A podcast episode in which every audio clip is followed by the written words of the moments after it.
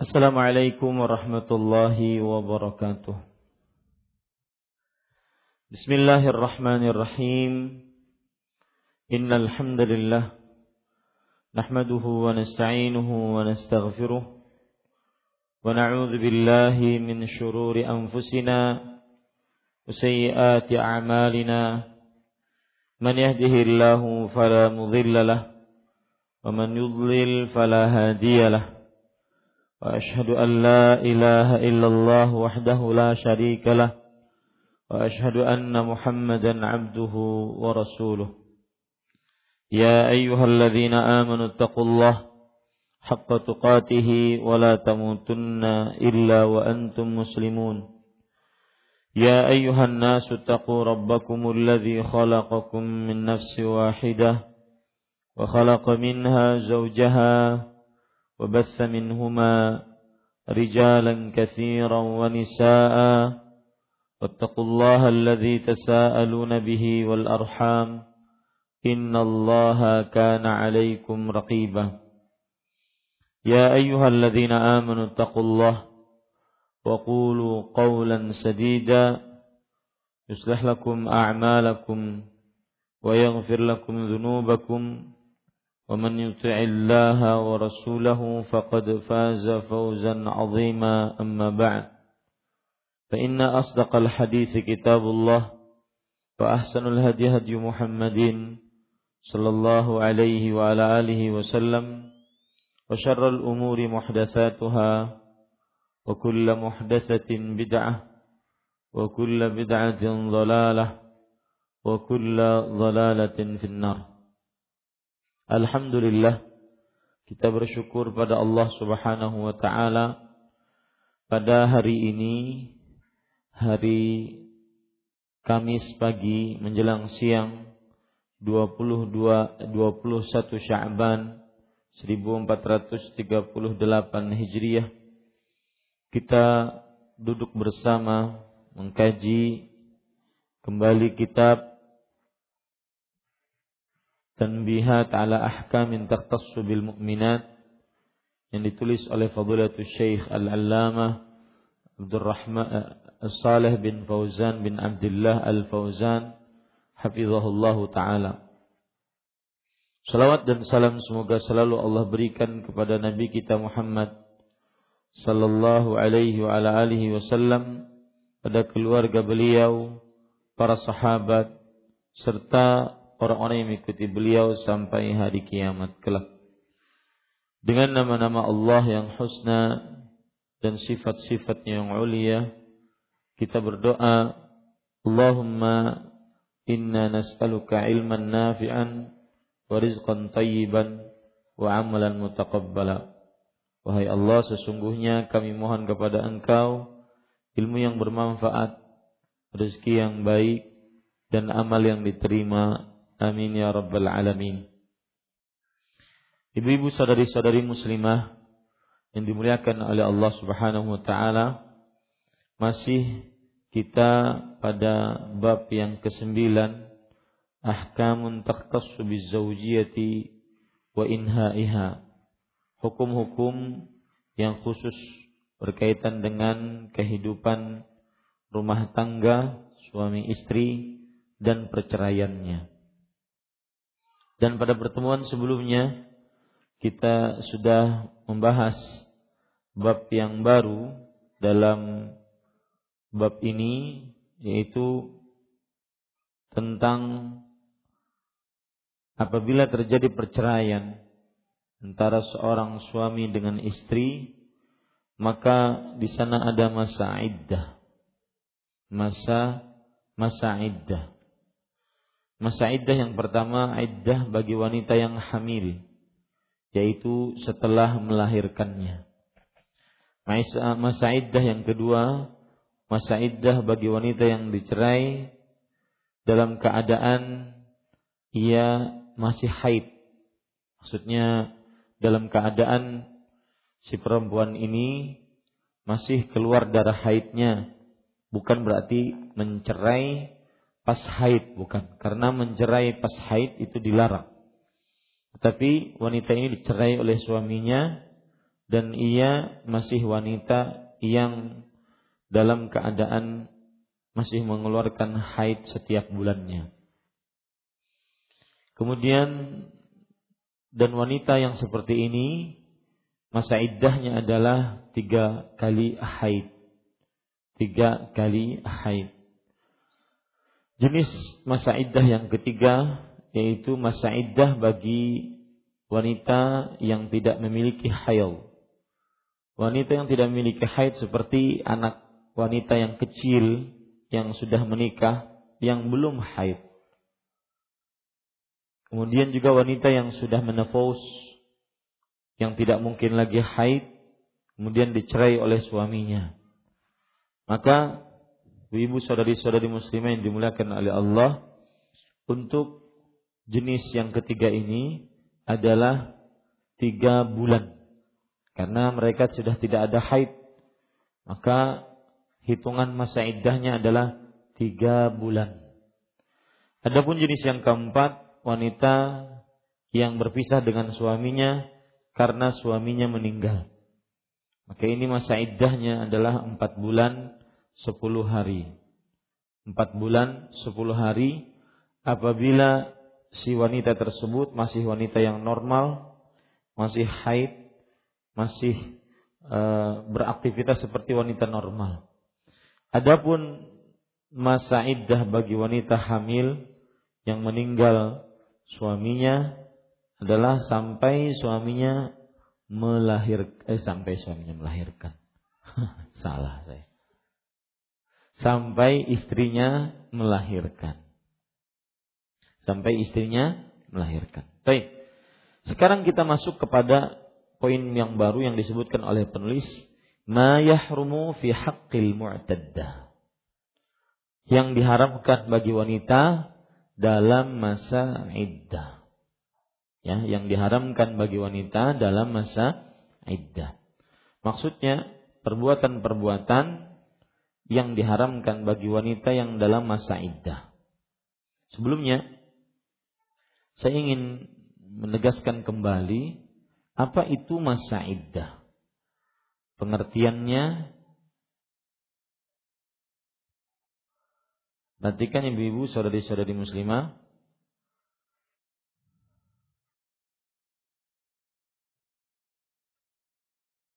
Masa iddah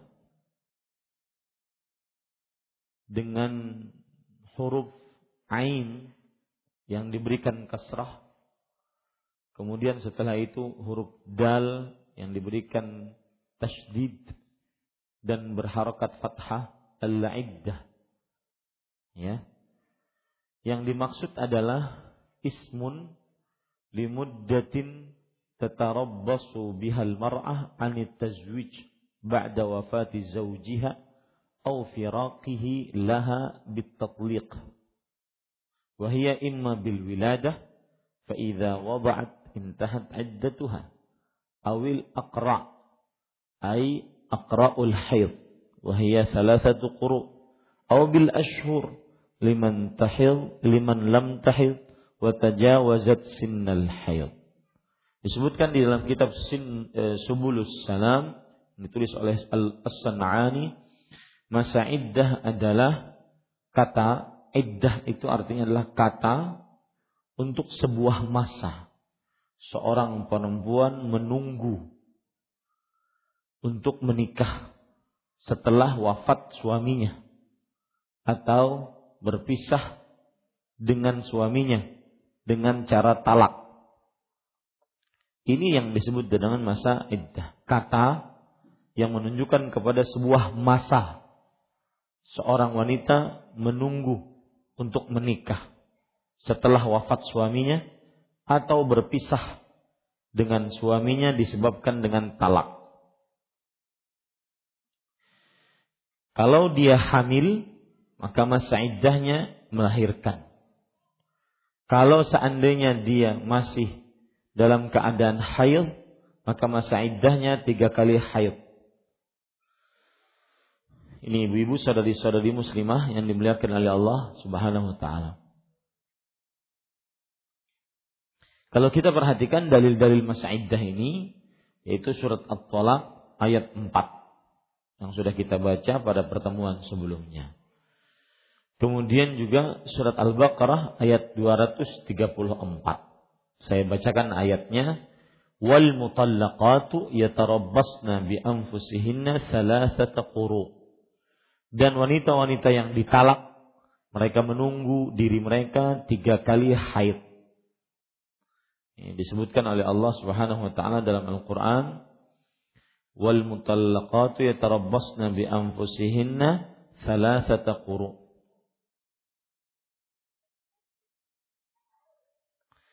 Surat Al-Baqarah ayat 228. Kemudian juga firman Allah yang berbunyi wallai yahidna minal mahid min nisaikum. In irtabtum fa'iddatuhunna thalathatu ashhur. Wallai lam yahdin wa ulatul ahmal ajaluhunna an yadha'na yang artinya wallai dan wanita-wanita yang tidak ataupun berputus asa dari haid. Wanita-wanita yang berputus asa dari haid. Tidaklah haid lagi. Itu yang disebut dengan menopause. Di antara perempuan-perempuan kalian. Jika kalian ragu-ragu tentang masa iddahnya, maka iddah mereka adalah tiga bulan. Dan begitu pula perempuan-perempuan yang tidak haid dan perempuan yang hamil. Waktu iddah mereka itu sampai mereka melahirkan kandungannya. Dan barang siapa yang bertakwa kepada Allah, niscaya Allah menjadikan baginya kemudahan dalam urusannya. Ini dalil-dalil yang menunjukkan adanya masa iddah. Begitu juga dalam surat Al-Baqarah ayat 234. Walladzina yutawaffawna minkum wa yadharuna azwajan yatarabbasna bi anfusihin arba'ata ashhur. Orang-orang yang wafat dari kalian yaitu para suami yang wafat dan meninggalkan para istri maka hendaklah mereka menunggu selama empat bulan sepuluh hari. Ini masa iddah bagi yang mempunyai eh, bagi yang meninggal suaminya. Kalau kita lihat hadis Rasul tentang dalil masa iddah hadis riwayat Imam Ibnu Majah dari Aisyah radhiyallahu anha beliau berkata umirat bariratu an ta'tadda bi salasi hiyal. Barirah radhiyallahu anhu diperintahkan untuk melakukan masa iddah dengan tiga kali haid. Dengan tiga kali haid. Ibu-ibu saudari-saudari muslimah yang dimuliakan oleh Allah, eh, hikmah dari masa iddah. Hikmah dari masa iddah. Ini belum kita sebutkan pada pertemuan sebelumnya. Ya. Hikmah dari masa iddah yaitu istibra'u rahmil mar'ah. Membersihkan rahim perempuan dari kehamilan. Lialla yahsula ikhtilatul ansab. Agar tidak tercampur eh, nasab agar tidak tercampur nasab. Karena kalau seandainya tidak ada istibra, tidak ada per, pembersihan, pensucian dari rahim perempuan tersebut, langsung menikah saja, maka ditakutkan nanti akan tercampur nasabnya. Bentuk tubuhnya pun akan tercampur. Ya. Rambutnya suami pertama, hidungnya suami kedua Nah, ini pada ikhwan yang dirahmati oleh Allah.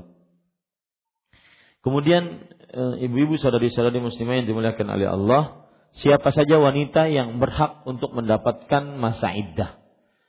Yang pertama, setiap wanita yang berpisah dengan suaminya karena talak, karena khulu', karena fasah dipisah atau karena mati suaminya.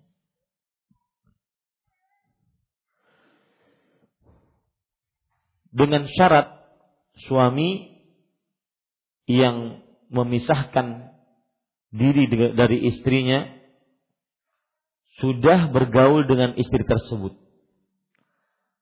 dan sang istri juga sudah melayani sang sang suami dengan ridha. Ini berlaku masa iddah ini bagi baik istrinya adalah merdeka ataupun budak. Baik istrinya balik ataupun masih kecil. Tidak atau belum balik. Ini beberapa mukaddimah ibu-ibu saudari-saudari muslimah yang dimuliakan oleh Allah Subhanahu wa taala tentang masa iddah. Kita kembali ke permasalahan kita. Penulis Hafizahullah taala berkata, hukmu khidbatiha. Melamar wanita dalam masa iddah. Apa hukum melamar wanita dalam masa iddah? Alif. Al-mu'taddatu ar-raj'iyyatu tahrumu khidbatuha tasrihan wa ta'ridan. Wanita dalam masa iddah yang masih boleh dirujuk. Kapan Bu? Wanita yang masih boleh dirujuk. Ah, Bu. Kapan wanita yang masih boleh dirujuk? Silahkan Bu. Ketika talak satu. Ya, talak satu. Dan juga ketika talak dua. Ini wanita dalam masa iddah yang masih boleh dirujuk. Tidak diperbolehkan untuk dilamar Kemudian penulis mengatakan diharamkan untuk dilamar baik secara langsung jelas maupun secara tidak langsung. Ini diharamkan bagi wanita, bagi istri yang masih dalam masa iddah. Dan masa iddahnya masa iddah rajaiyah, yaitu talak rujuk. Talak pertama, talak kedua. Dan sebelum habis masa iddah masih rujuk talak pertama, talak kedua dan sebelum habis masa iddah.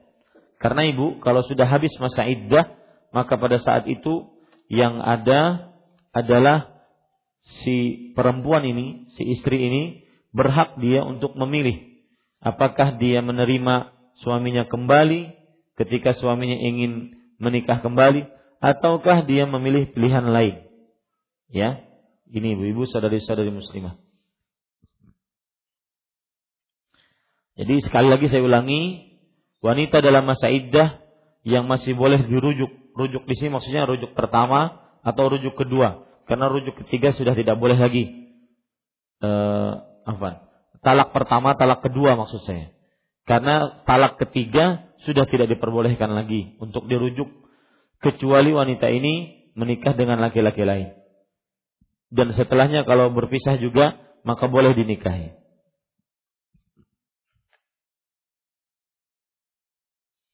Saya pernah punya kawan ketemu di kemarin waktu di Australia. Kemudian beliau bercerita, Ustadz bagaimana nasib saya? Istri pertama atau istri saya, bukan istri pertama, istri yang mentalak saya atau istri yang minta talak dari saya itu ingin kembali lagi. Saya bilang, ayo kembali lagi. Kasihan anak-anak. Kemudian dia berkata, pengen Ustadz kembali, tetapi sakit rasanya. Loh, kenapa? Karena dia menikah lagi. Menikah lagi dengan laki-laki lain, kemudian cerai lagi. Nah ini dia. Cerai lagi. Nah ketika cerai inilah, maka dia ingin kembali lagi kepada suami pertamanya. Dan yang lebih mengesalkan lagi, bahwa nikah itu hanya untuk memanas-manasi saya Ustaz. Nah ini mungkin ya, yang seperti ini dijadikan pelajaran. Jangan cepat-cepat untuk meminta cerai kepada suami. Yang jelas yang boleh dirujuk. Entah itu talak pertama, talak kedua. Dan juga belum habis masa iddah. Karena kalau sudah talaknya itu habis masa iddah, disebut apa bu? Talak apa? Siapa yang masih ingat? Kalau sudah habis masa iddah disebut talak apa, Bu? Talak ba bain. Ini talak itu kan ada berbagai macam. Yang pertama talak rujuk. Talak rujuk apabila talak satu dan dua. Yang kedua, talak bain.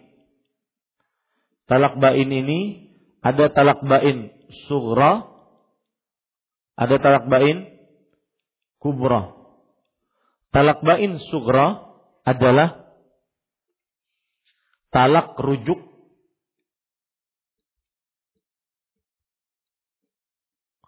yang sudah habis masa iddah. Yang sudah habis masa iddah. Sedangkan talak bain kubra, talak rujuk, talak yang sudah habis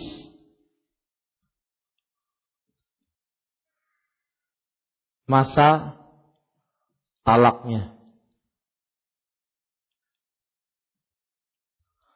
Itu sesudah talak ke tiga. Nah, Ibu, tadi kita katakan wanita ketika talak rujuk ya, talak rujuk maka tidak boleh dilamar. Ketika talak rujuk tidak boleh dilamar. Karena wanita talak rujuk ini masih statusnya sebagai sebagai apa Bu? Istrinya. Istri suami. Karena statusnya masih sebagai istri suami. Dan saya katakan tadi dan juga talak rujuk yang belum habis masa iddahnya. Karena kalau sudah habis masa iddahnya tidak bisa eh, eh, perempuan tersebut boleh minta atau boleh menerima pinangan orang lain. Boleh menerima lamaran laki-laki lain. Ya, boleh menerima lamaran laki-laki lain. Ini yang disebut dengan talak rujuk, Bu. Bisa dipahami Bu? Baik, kita lanjutkan. Wanita dalam masa iddah yang masih boleh dirujuk diharamkan untuk dilamar, baik secara jelas langsung maupun secara tidak langsung. Maksudnya secara jelas itu ada seorang laki-laki ingin melamarnya. Saya ingin melamar kamu. Datang kepada ibunya eh apa? Datang kepada bapaknya atau secara tidak langsung misalkan secara tidak langsung dengan kiasan ya jika bunga sudah tidak ada kumbangnya maka kumbang yang lain akan siap membuahinya. Ini secara tidak langsung. Ya paham ya bu? Karena wanita tersebut masih dihukumi sebagai istri. Nah ini yang saya sebutkan tadi. Kalau wanita dalam talak rujuk maka dia hukumi sebagai istri. Dan masih dalam lingkungan bekas suaminya, maka seseorang tidak boleh melamarnya. Sampai kapan Ustaz? Sampai habis masa iddahnya. Ya. Nah, di sini yang sering terjadi pembicaraan, Ustaz, kalau masih talak rujuk, bolehkah saya menerima ajakan suami untuk berhubungan badan? Kan kami sudah cerai. Sudah pernah saya bahas, Bu. Ah, kira-kira boleh tidak, Bu? Silahkan. Ada mic-nya, Mas? Ya, silahkan, Bu. Kalau masih dalam talak rujuk, talak satu, talak dua, ya belum habis masa iddahnya, sang suami meskipun merangut-rangut minta juga. Ah, boleh tidak ibu? Boleh apanya?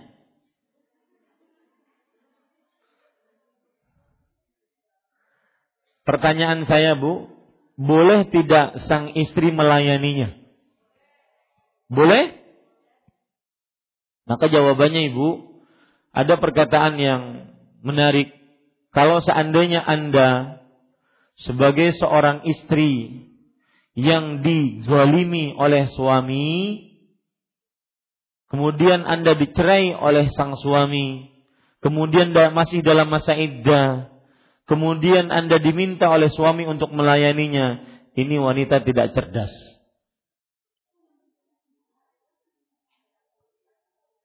Paham maksud saya Ibu? Anda terzalimi di sini.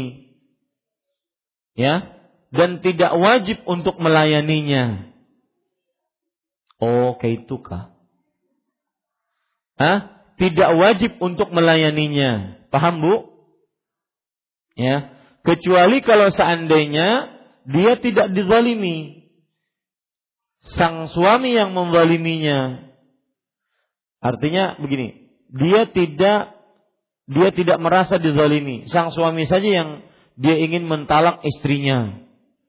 Maka pada saat itu, kalau sang istri menerima ajakan suaminya berhubungan badan, timbullah pertanyaan di antara, eh, perbedaan pendapat di antara para ulama. Apakah apakah dengan sang istri melayani suami, suami meminta untuk dilayani, apakah itu disebut rujuk atau tidak? Maka tergantung ni niat. Itu ingat Bu beberapa poin, ya. Poin yang kedua tadi eh poin eh, pertama saya ingin tegaskan kalau sang suami menzalimi istrinya sang istri terzalimi oleh suaminya, lalu sang istri ditalak, lalu dalam masa iddah sang suami minta dilayani, maka termasuk wanita yang berakal tidak melayani suaminya. Berbeda dengan ketika wanita tersebut merasa tidak dizalimi, kemudian sang suami meminta untuk dilayani. Di sinilah terjadi perbedaan pendapat. Apakah ketika sang suami mengatakan untuk dilayani dan sang istri mengiyakan, apakah mereka sudah rujuk atau tidak? Maka ini tergantung apa bu? Niat. Paham bu dua perkara itu? Nah, ya ini ibu-ibu saudari-saudari muslimah. Maka seseorang tidak boleh melamarnya. Baik. Kemudian yang B, al-mu'taddatu ghair raj'iyah. Tahrumu khitbatuha tasrihan la ta'ridan. Lihat ini. Wanita dalam masa iddah yang tidak boleh dirujuk lagi. Kapan Bu wanita masa iddah tidak boleh dirujuk lagi? Kapan ini? Iddah tidak boleh dirujuk lagi.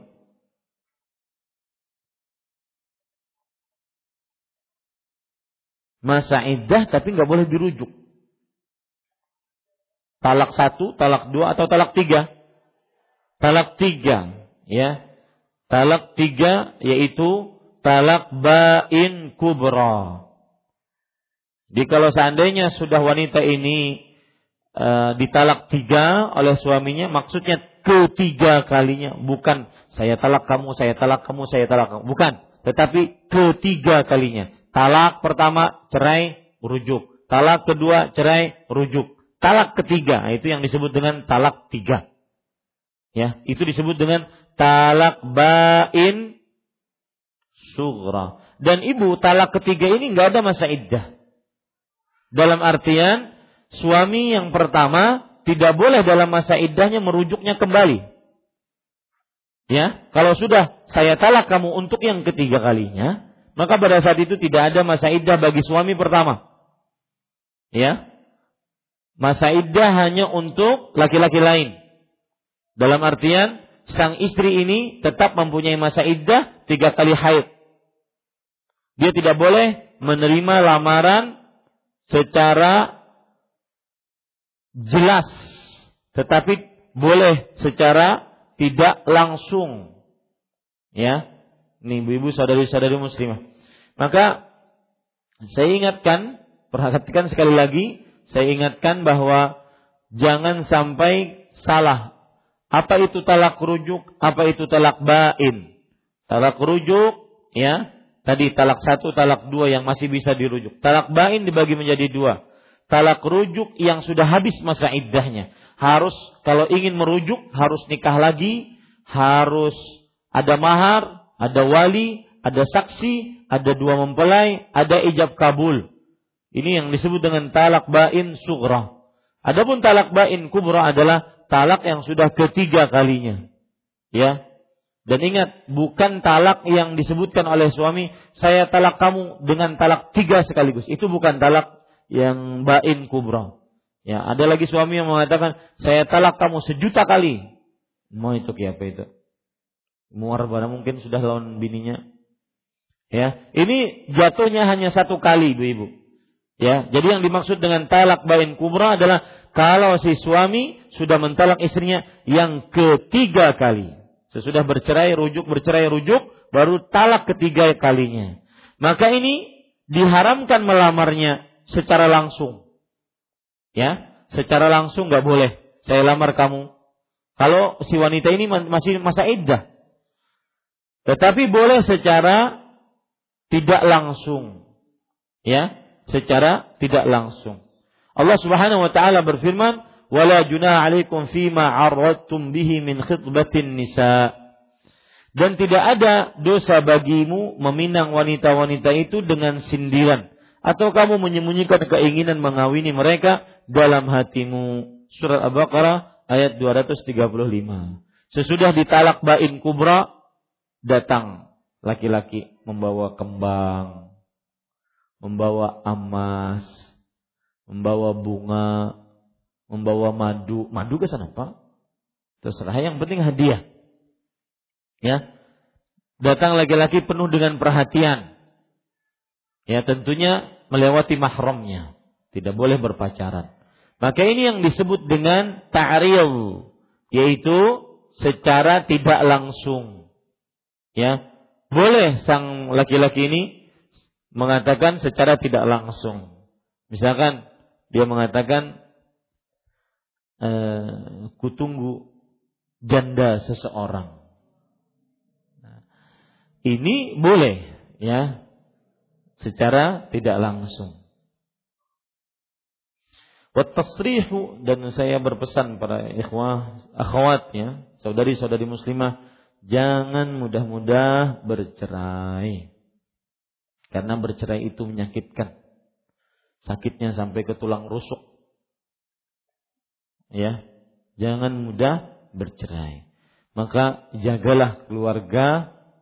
Jangan sampai ada sarana ataupun sebab yang menyebabkan akhirnya suami istri bercerai. Dan mintalah kepada Allah keutuhan rumah tangga Penulis mengatakan wa tasrihu izharur raghbati fi tazawwujiha ka an yaqul uridu an atazawwajak لأنه قد يحملها الحرص على الزواج على الإخبار بانقضاء عدتها قبل انقضائها فعلا بخلاف التعريض فإنه غير صريح ببيان الرغبة في تزوجها فلا يترتب عليه محظور ولمفهوم الآية الكريمة Kata tasrih adalah melahirkan keinginan untuk menikahinya. Seperti dikatakan saya ingin menikahimu.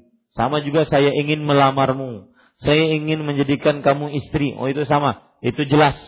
Ya. Kalimat tersebut mengandung keinginan yang sangat untuk menikahinya. Setelah adanya pemberitahuan atas berakhirnya masa iddahnya. Namun pernyataan itu disampaikan sebelum masa iddahnya. Ber, uh, nah ini yang berbahaya. Kenapa tidak boleh? Ustaz apa sih bedanya langsung, secara langsung, secara jelas dengan secara tidak jelas?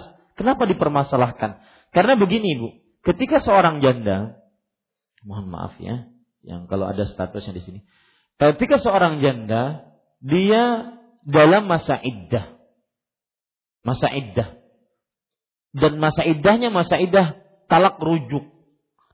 Kemudian ada laki-laki yang terang-terangan mengatakan kepada dirinya, saya ingin menikahimu. Padahal si perempuan yang janda yang masih dalam talak rujuk ini masih dalam kekuasaan atau pengawasan suaminya. Nah, ketika ada orang yang melamar itu akhirnya terjadilah nanti benar-benar perceraian. Ini yang dijauhi oleh syariat. Itu yang dijauhi oleh syariat. Terjadilah benar-benar nanti perceraian. Padahal syariat ingin dengan masa iddah itu mungkin e, tiga kali haid kan lumayan untuk berpikir, lumayan untuk e, bisa menenangkan pikiran, ya. Maka akhirnya mungkin sang laki-laki eh, jangankan tiga kali haid, jangankan sebulan, jangankan sepekan, isuknya langsung mengatakan kedakah wapinanya kita berpisah. Nah, jadi enak kan jadinya. Itu fungsinya masa iddah. Ya, agar masing-masing cooling down untuk memikirkan pantaskah saya mencerai istri saya. Kemudian sang istri memikirkan apa yang salah dari saya selama ini dan semisalnya. Nah, tapi ketika ada pihak ketiga, saya ingin menikahi. Maka dia sang istri goyah. Ya, sang istri goyah. Ini yang tidak diinginkan oleh syariat. Makanya bahkan sampai perkara di uh, ingin menikahi secara langsung atau tidak secara langsung pun atau secara jelas atau tidak secara jelas pun itu dibicarakan di dalam agama. Lalu Ustaz kalau seandainya masa idahnya tidak rujuk kembali bagaimana? Nah, ini lebih kurang ya keadaannya dibandingkan talak rujuk. Misalkan ada wanita yang ditalak bain kubro oleh oleh uh, suaminya atau ditalak bain sugro sudah oleh suaminya, maka sang laki-laki lain mengatakan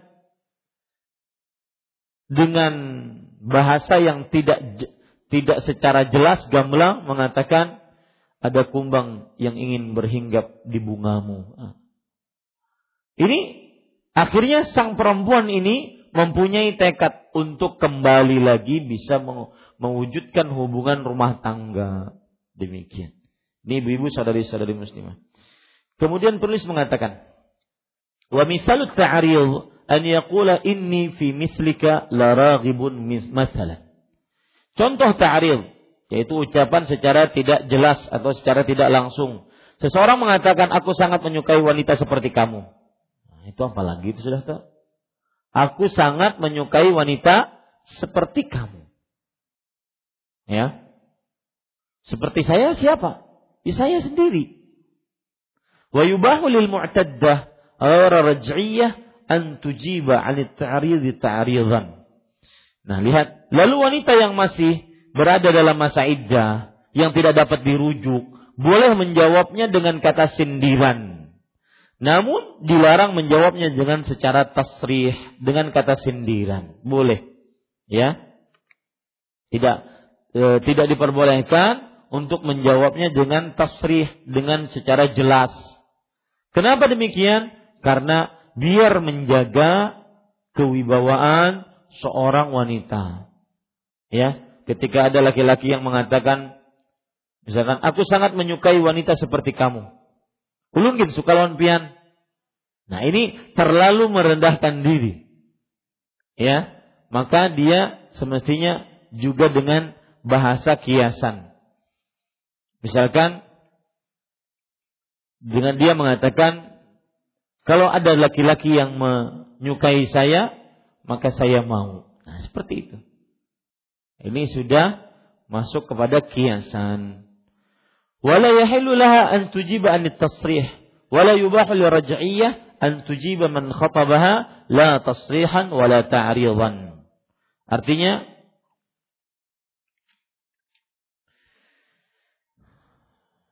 Namun dilarang menjawabnya secara tasrih, secara jelas. Sedangkan wanita dalam masa iddah yang ia boleh dirujuk kembali diharamkan menjawab ucapan tersebut secara tasrih atau secara ta'ril. Ya ini oh, talak rujuk tadi, talak satu, talak dua, yang masih dalam masa iddah, yang masih boleh dirujuk. Tidak boleh dia menjawab, baik itu secara jelas atau secara sindiran. Kenapa? Kenapa bu? Karena dia masih di bawah kekuasaan suaminya ini ibu-ibu. Baik. Yang kedua, yahrumu al-aqdu 'ala al-mu'taddah min al-ghair liqaulihi ta'ala wala ta'zimu 'uqdatan nikah hatta yablugha al-kitabu ajalah. Diharamkan akad nikah dengan laki-laki lain dalam masa iddah. Diharamkan akad nikah dengan laki-laki lain dalam masa iddah. Kalau tadi dilamar Bu, Lamar adalah pra sebelum menikah, lamaran. Dan yang ada dalam Islam adalah lamaran, bukan tunangan. Ya, lamaran. Saya sudah melamarnya, bukan saya sudah menunangnya. Nanti ada sebagian orang tunangan lamaran, ya. Yang lebih parah lagi baru tunangan sudah jebol. Ya, sudah accident before married. Ini tidak benar. Kenapa? Karena tunangan itu adalah tidak melegalkan apa-apa. Yang benar adalah lamaran. Dan lamaran itu pun tidak boleh berduaan, tidak boleh uh, bercakap-cakap karena masih dilamar belum belum halal. Maksud saya bercakap-cakap yang tidak dihalalkan seperti misalkan orang pacaran ini tidak dibenarkan. Ustaz saya sudah dilamar tetapi setelah enam bulan baru menikah. Maka bagaimana e, hubungan saya dengan dia? Tetap dia laki-laki ajnabi bagi saudari. Dia laki-laki asing, bukan mahram bagi saudari tidak diperbolehkan untuk berhubungan dengan vulgar. Ya, kalau kalau e, laki-laki yang sudah melamar kita tersebut ingin berkomunikasi, komunikasikanlah lewat bapak, lewat kakak laki-laki atau yang semisalnya. Tetapi kalau seandainya diperlukan untuk berbicara dengan perempuan, ya, sangat diperlukan, maka pada saat itu diperlukan berbicara secukupnya sehingga tidak menimbulkan fitnah dan juga tidak menimbulkan kegaduhan di tengah masyarakat. Kemudian ibu-ibu saudari-saudari muslimah diharamkan akad nikah dengan laki-laki lain dalam masa iddah. Ini nikah tidak diperbolehkan. Liqaulihi ta'ala berdasarkan firman Allah Subhanahu wa taala, "Wala ta'zimu 'uqdatan nikahi hatta yablughal kitabu ajalah." Yang artinya dan janganlah kamu berazam, bertetap hati melaksanakan akad nikah sebelum habis ketentuan masa iddahnya. Al-Baqarah 235. Qala Ibnu Katsirin fi tafsirih yakni wala ta'qidu al-'uqdata bin nikah hatta tanqadi al-'iddatu. Wa qad ajma'a al-ulama ala annahu la yasihu al-'aqdu fi muddati al-'iddah. Nah ini perhatikan ibu-ibu. Ibu Ibnu Katsir mengatakan di dalam tafsirnya yaitu tafsir Quran Al-Azim atau yang dikenal dengan tafsir Imam Ibnu Katsir yaitu janganlah kalian melaksanakan akad nikah sebelum masa iddah selesai. Sungguh para ulama telah sepakat, lihat ini ijma, dinukilkan oleh Imam Ibnu Katsir. Para ulama sepakat ijma ini bahwa akad nikah yang dilaksanakan dalam masa iddah tidak sah. Akad nikah yang dilakukan dalam masa iddah tidak sah. Nah, ini ibu-ibu saudari-saudari muslimah yang dimuliakan oleh Allah Subhanahu wa taala faidatan, catatan. Al-ula, man tulliqat qabla dukhul falaysa laha iddah. Apabila wanita diceraikan sebelum ditiduri, maka wanita tersebut tidak memiliki masa iddah sebelum ditiduri. Kata-kata sebelum ditiduri ini ya, maksudnya adalah sebelum ember masuk ke dalam sumur. Baik Ustaz, belum ditiduri, belum ember masuk dalam sumur, tapi sudah mohon maaf, mohon maaf. Berpelukan sudah buka baju dan semisalnya. Maka adakah masa iddahnya atau tidak? Ya, ember masuk ke dalam sumur belum, tetapi sudah melepaskan baju. Mungkin karena satu dan lain hal, ada cacatkah, ada penyakitkah, akhirnya ditalak oleh suaminya. Ditalak oleh suaminya. Mungkin nggak ibu terjadi seperti ini bu? Ha, Bu? Mungkin tidak? Mungkin. Ya, mungkin.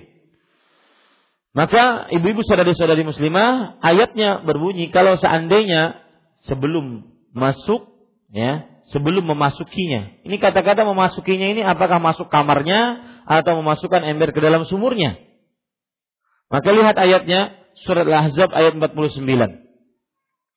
Ya ayyuhalladzina amanu idza nakahtumul mu'minat thumma talaqtumuhunna min qabli an tamassuhunna fama lakum alaihinna min iddah ta'taddunaha Wahai orang-orang yang beriman, apabila kamu menikahi wanita mukminah, kemudian kamu menceraikannya, kamu ceraikan mereka sebelum kamu mencampurinya, maka tidak ada bagi mereka masa iddah yang harus kamu perhitungkan.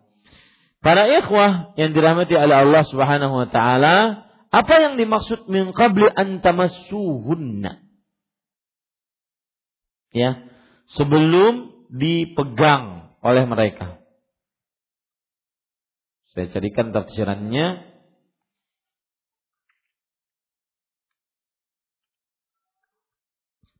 Itu disebutkan oleh Allah dalam surat Al-Ahzab surat ke-33 ayat 49. Apa yang dimaksud dengan min qabli antamassuhunna? Artinya kalian para suami mentalak istri kalian sebelum kalian mengelusnya.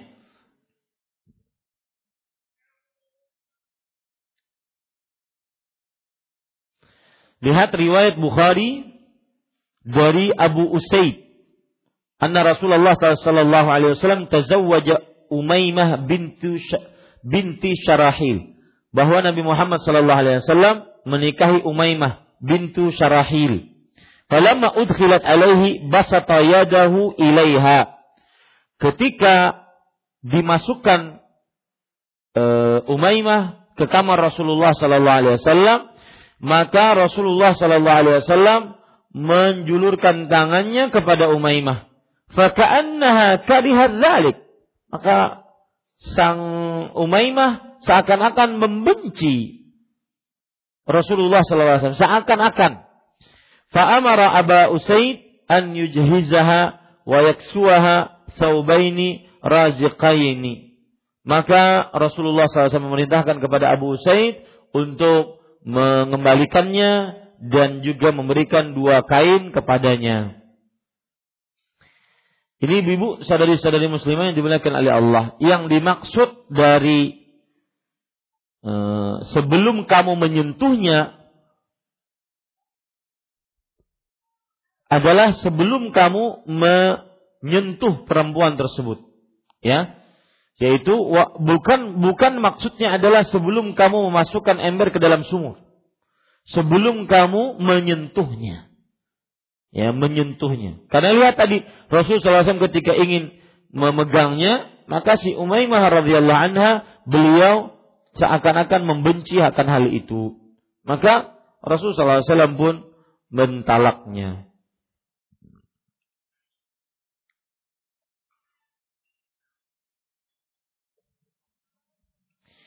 Lihat ibu-ibu saudari-saudari muslimah yang dimuliakan oleh Allah yang dimaksud dengan min qabli an tamassuhunna.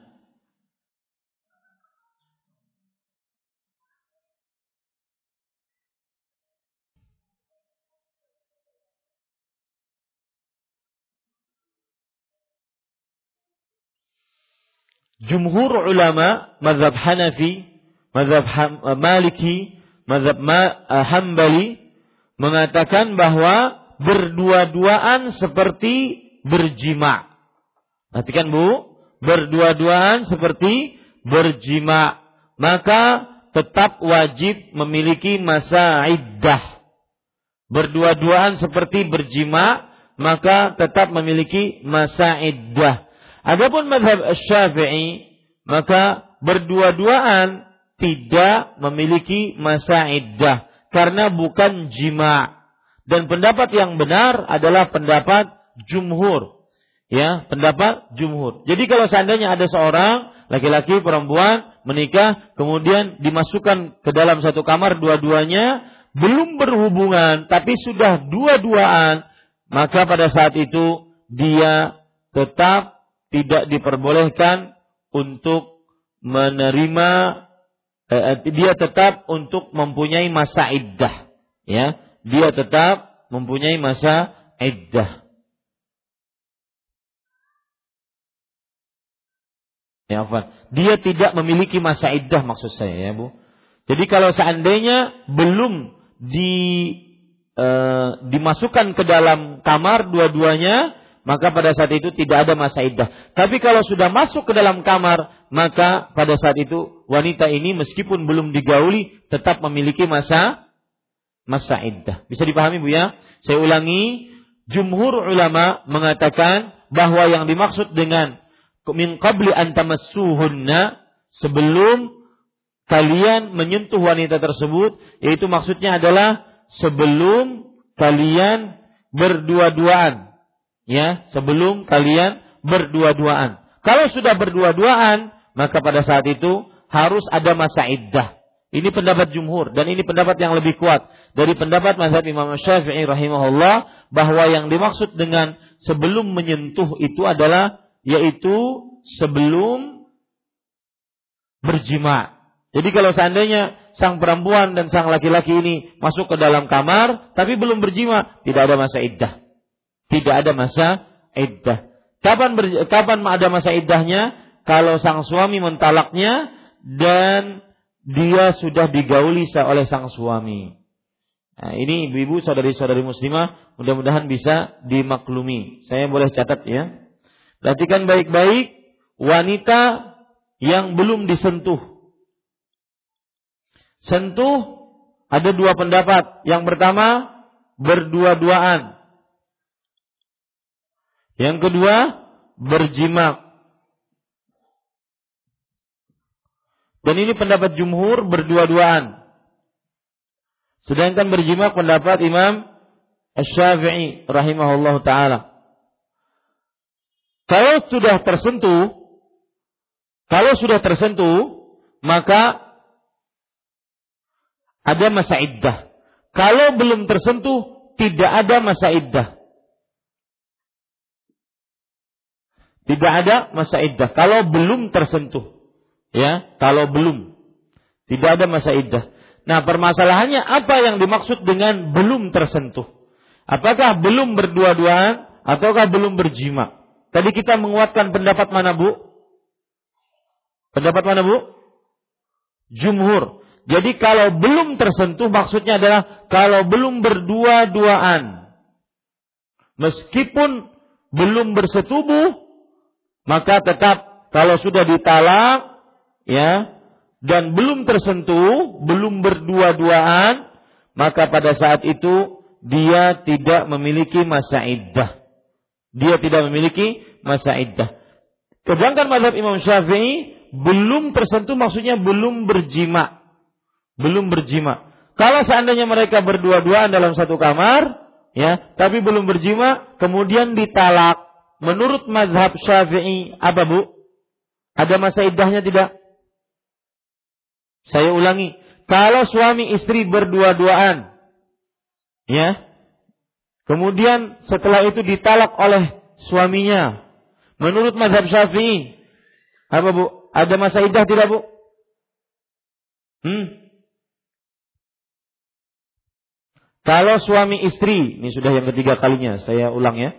Kalau suami istri berdua-duaan, kemudian ditalak oleh suaminya, Menurut mazhab Syafi'i, ada masa iddah tidak? Hah? Tidak. Ya? Tidak. Tidak ada masa iddah. Tapi kalau menurut jumhur bagaimana, Bu? Hah? Ada masa iddahnya. Kenapa? Karena jumhur lebih ketat. Yaitu hanya berdua-duaan maka itu disebut sudah menyentuh. Disebut sudah menyentuh. Hanya berdua-duaan.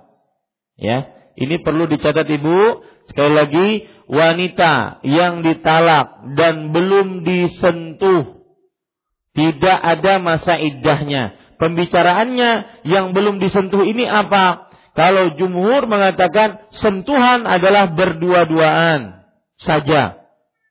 Kalau sudah berdua-duaan, maka pada saat itu ada masa iddahnya. Kalau belum berdua-duaan, tidak ada masa iddahnya. Sedangkan sentuh menurut mazhab Imam Syafi'i berjima. Kalau kalau sudah berjima ada masa iddahnya. Kalau hanya berdua-duaan, ya, sentuh-sentuhan, maka tetap tidak ada masa iddahnya. Itu perbedaan antara pendapat jumhur dengan pendapat pendapat Imam Ash-Syafi'i rahimahullahu taala. Saya ulangi ya Bu, catatan satu, apabila wanita diceraikan sebelum ditiduri. Nah, lihat nih kata-kata sebelum ditiduri. Itu yang bisa yang kita jadikan pembicaraan dari tadi, sebelum ditiduri.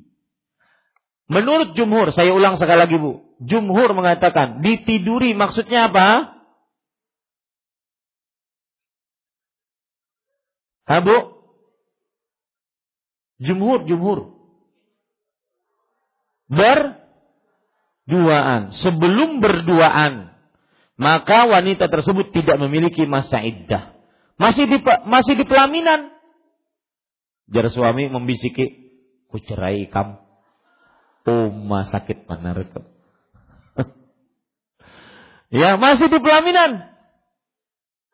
Ya, ini berarti menurut jumhur tidak ada masa iddah.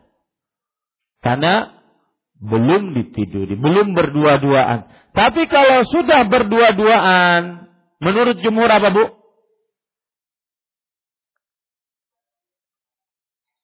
Suami, istri, berdua-duaan, malam pertama. Lalu sang suami mengatakan, di kamu saya talak. Ah, kira-kira wanita ini punya masa idah tidak? Punya. Wanita ini punya masa iddah. Sedangkan menurut mazhab Syafi'i, wanita yang seperti tadi punya masa iddah tidak? Tidak. Jazakillahu khair. Saya puas itu, Bu. Ya berarti Ibu faham. Ya. Baik, Ibnu Katsir dalam tafsirnya mengatakan, ini merupakan perkara yang disepakati oleh para ulama bahwa apabila wanita diceraikan sebelum ditiduri, maka tidak ada masa iddah baginya. Maka tidak ada masa iddah baginya sehingga ia boleh pergi dari rumah bekas suaminya dan melaksanakan pernikahan secepatnya dengan orang yang ia sukai. Jadi begini, kalau seandainya sang suami mengatakan kepada istrinya, ya, baru di baru setelah resepsi pernikahan segala macam, kemudian e, di dalam rumah, di dalam rumah sang istri eh, sang suami mengatakan kepada istrinya, saya cerai kamu. Maka sang istri buka dari rumah suaminya nih. Gak ada masa idah masalahnya. Kemudian langsung hari itu juga menikah dengan laki-laki lain.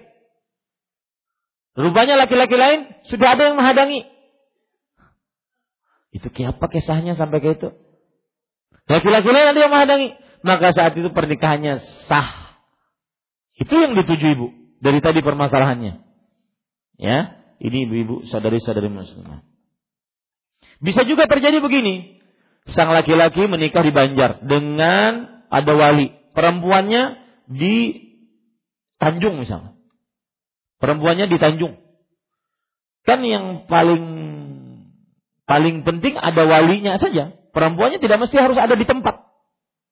Maka terjadilah akad ijab kabul. Saya terima nikahnya fulanah binti fulan dengan maharnya sekian. Sedangkan perempuannya di Tanjung Taib. Belum pernah ketemu, belum pernah berduaan, maka sang suami mengatakan, saya talak kamu. Saya talak kamu. Mungkin karena telepon tidak diangkat, mungkin karena atau apa. Pokoknya saya talak kamu. Sang istri di sana sudah menyebar undangan dengan laki-laki lain. Di Tanjung. Boleh tidak ini, Bu? Boleh. Ya, sang istri menikah pada hari itu juga boleh karena tidak ada masa apa Bu? Iddah. Demikian. Sengaja saya pelan-pelan Ibu, mudah-mudahan bisa dipahami. Ya. Bisa dipahami nggak Bu? Nah, baik. Yang ketiga sekarang. Yahrumu 'alal mu'taddah min wafati min wafatin. Maafan, yang kedua itu.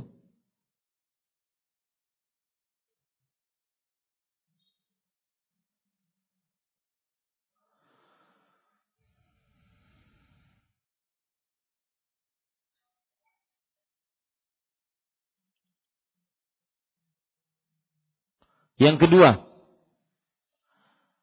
anna man tulqat qabla dukhul wa qad summiya laha mahrun falaha nisfuh wa man lam yusammi laha mahrun falaha al-mut'ah bima tayassara min kiswatin wa nahwiha. Nah ini Bu, ini masih berkaitan dengan mentalak istri, mentalak istri yang belum digauli, belum disentuh, belum bercampur. Ya, Lihat, perhatikan baik-baik. Wanita yang ditalak sebelum ditiduri. Sekali lagi saya ulangi Bu. Menurut pendapat jumhur, sebelum ditiduri maksudnya apa? Sebelum berduaan. dan sudah disebutkan maharnya. Maharnya disebutkan. Ustaz, kalau begitu adakah nikah yang tidak disebutkan maharnya? Oh iya, boleh. Misalkan, saya nikahi fulana binti fulan dengan maharnya dengan uh, saya nikahi fulana binti fulan sudah selesai gitu aja. Tidak disebutkan maharnya. Maharnya apabila disebutkan kena. Ini boleh tidak? Boleh. Yang penting ada mahar. Ya, yang penting ada mahar. Misalkan saya nikahi fulana binti fulan dengan mahar. Tidak disebutkan jenisnya, berapanya, apanya tidak disebutkan. Ya, dengan mahar. Dengan maharnya selesai. Ya. Maka sah itu pernikahannya. Nah, ini disebutkan maharnya, sudah disebutkan maharnya dalam akad nikah tadi. Maka si wanita mendapatkan setengah bagian dari mahar tersebut. Meskipun belum berdua-duaan, tapi sudah disebutkan maharnya, si wanita berhak atas setengah mahar. Ya, atas setengah mahar. Dan jika maharnya belum disebutkan, maka si wanita diberi sesuatu yang menyenangkan dari bekas suaminya berupa pakaian atau yang semisalnya. Kalau tidak disebutkan maharnya, ya, kalau tidak belum ditentukan, belum dijelaskan, belum di, e, ditentukan jenisnya, maka ini wanita dapat hadiah sekedarnya dari suaminya. Apabila wanita dicerai setelah dituduri, dituduri, ditiduri, maka ia harus mendapatkan seluruh maharnya. Ya. Dan ingat Ibu, yang dimaksud dengan ditiduri bagi jumur apa? Berdua-dua, berdua-duaan. Maka pada saat itu si wanita ini berhak untuk mendapatkan maharnya secara maksimal. Apalagi sampai benar-benar digauli. Ya, apalagi sampai benar-benar digauli. Maka berhak untuk mendapatkan maharnya secara sempurna malam pertamaku, malam terakhirku. Judul sinetron bagus tuh. Malam pertamaku, malam terakhirku. Jadi sudah digauli oleh suaminya, kemudian ditalak oleh suaminya saat itu. Dan ini ada kejadian ibu-ibu.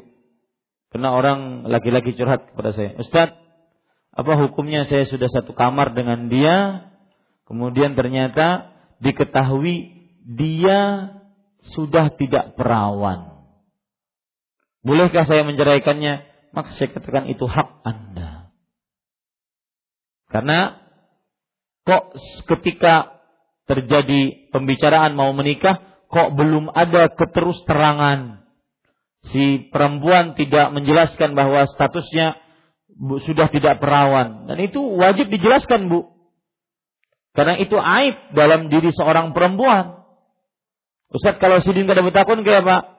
Maka saya katakan lebih baik dijelaskan supaya tidak kejadian seperti itu lagi. Ustaz, kalau begitu tidak ada laki-laki yang mau, ya itu resiko. Ya, ini ibu-ibu sadari-sadari muslimah yang dimuliakan oleh Allah. Qala ta'ala la junaha alaikum in tallaqtumun nisaa ma lam tamassuhunna aw tafridu lahunna fariidha wa matti'uhunna 'alal musi'i qadaruhu wa 'alal muqtiri qadaruhu mata'an bil ma'ruf haqqan 'alal muttaqin 'alqad 'alal muhsinin ila qaulihi ta'ala wa in talaqtumuhunna min qabli an tamassuhunna wa qad faradtum lahunna fariidhah fanisfu ma faradtum. Yang artinya tidak ada kewajiban membayar mahar atasmu yaitu suami. Jika kamu jika suami menceraikan istri-istrimu sebelum kamu bercampur dengan mereka dan sebelum kamu menentukan maharnya. Ya, kalau belum ditentukan tidak ada kewajiban. Kalau sudah ditentukan maka setengah. Kalau seandainya belum digauli. Kalau seandainya sudah digauli, maka wajib dibayar maharnya seluruhnya. Dan hendaklah kamu berikan suatu mut'ah, pemberian, hadiah kepada mereka.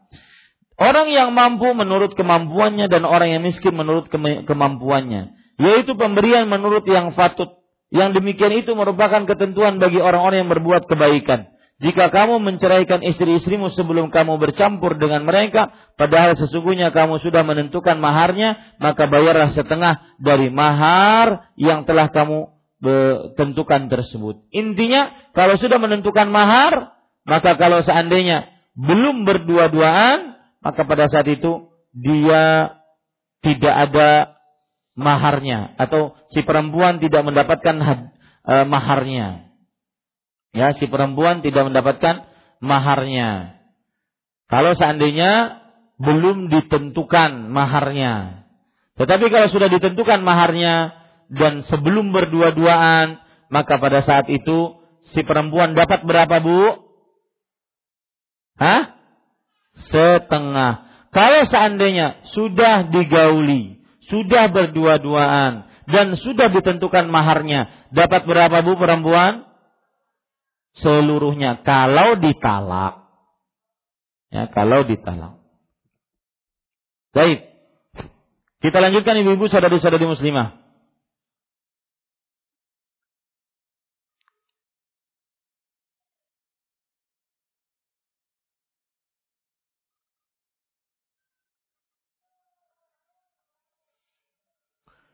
Penulis mengatakan di sini, "Ai laisa 'alaikum ya ma'syaral azwaj junahun bi tatbiqin nisa qabla al-masih, qabla al-masis wa fardul mahri inka wa in kana fi dzalika kasrun laha fa innahu yanjabi bil mut'ah wa hiya man min kulli zawjin bihasabi halih usran wa yusran bima jara bihil urf." Wahai para suami, tidak ada dosa atas kalian dalam menceraikan wanita sebelum menidurinya dan sebelum menentukan maharnya. Walaupun itu merupakan keretakan baginya. Maka laki-laki dipaksakan untuk mem memberikan sesuatu yang menyenangkan kepada wanita sesuai dengan kemampuannya dan sesuai dengan kebiasaan. Jadi begini, kalau terjadi pernikahan dan belum berdua-duaan dan belum menentukan mahar, maka sang suami memberikan sesuai dengan kemampuannya. Kalau terjadi pernikahan, sudah berdua-duaan, sudah menentukan mahar, maka sang suami wajib menentukan eh, memberikan mahar secara sempurna. Kalau wanita dan laki-laki menikah sudah berdua-duaan, tetapi sebe, eh, apa, sebelum berdua-duaan dan sudah menentukan maharnya, maka pada saat itu sang suami kalau mentalaknya memberikan seberapa bu? Setengah separuh dari maharnya. Wallahu alam. Alhamdulillah. E, apa namanya interaktif itu berarti menentukan menyebutkan bahwa ibu faham apa yang saya sebutkan. Kemudian ibu-ibu saudari-saudari muslimah summa zakara subhanahu allati uh, summiya laha mahrun wa amara bi'ita'iha nisfahu Lalu Allah Subhanahu wa taala menyebutkan orang yang telah menentukan pemberian mahar kepada wanita agar memberikan separuhnya. Suami mengakad perempuan nikah, belum disentuh, belum berdua-duaan, kemudian dicerai oleh sang suami ini, maka sang istri mendapatkan berapa Bu? Setengah maharnya. Ini Ibu. Baik. Kemudian penulis mengatakan, qala al-Hafidz Ibnu Katsirin fi tafsirih rahimahullah wa tashtiru sadaq wal halah hadhihi amrun mujma'un alaihi bainal ulama la khilafa bainahum fi dhalik Al-Hafidh Ibn Katsir rahimahullah dalam tafsirnya mengatakan, hendaklah memberikan separuh dari maharnya tersebut. Keadaan seperti ini merupakan perkara yang disepakati oleh para ulama dan tidak ada perselisihan pendapat tentangnya. Kapan ibu sang suami memberikan mahar setengah kepada istrinya yang ditalaknya. Kapan Bu? Kalau saya ulangi, kapan suami memberikan setengah mahar kepada istrinya yang ditalaknya? Kalau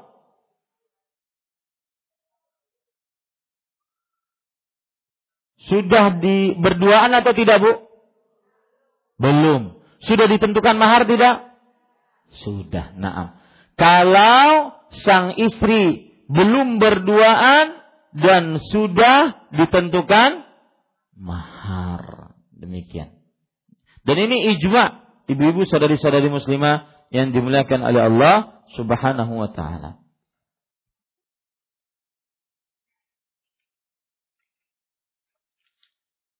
Saya ingin menyelesaikan ini.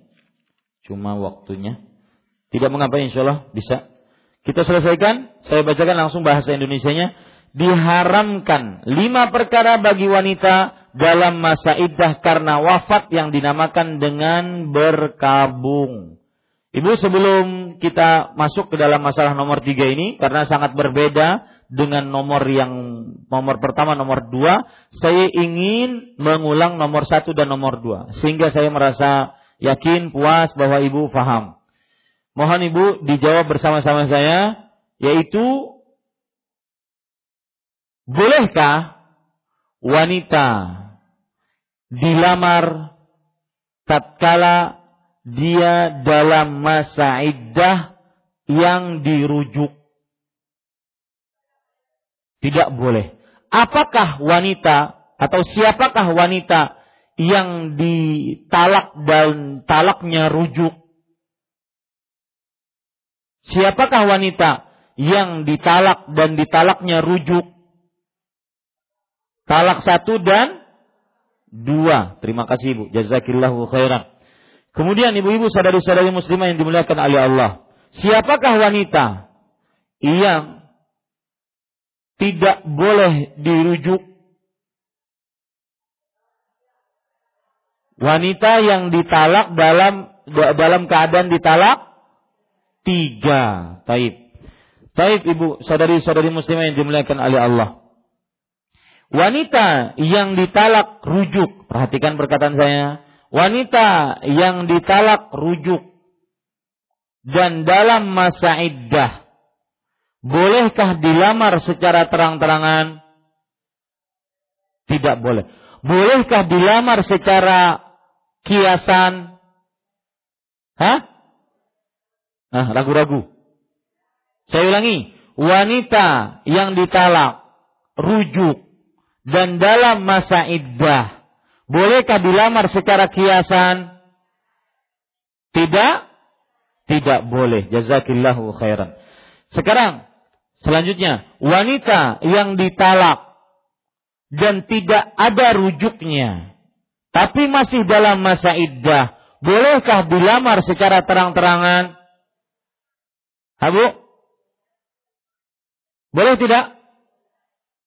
Hah, khilaf. Khilaf ulama. boleh tidak ibu? Wanita yang ditalak tidak boleh dirujuk, tapi masih masa iddah. Siapa ini wanita ini? Talak bain kubra. Ya, talak bain kubra. Kira-kira kalau ada laki-laki lain yang mau melamarnya secara jelas, terang, boleh tidak? Hah?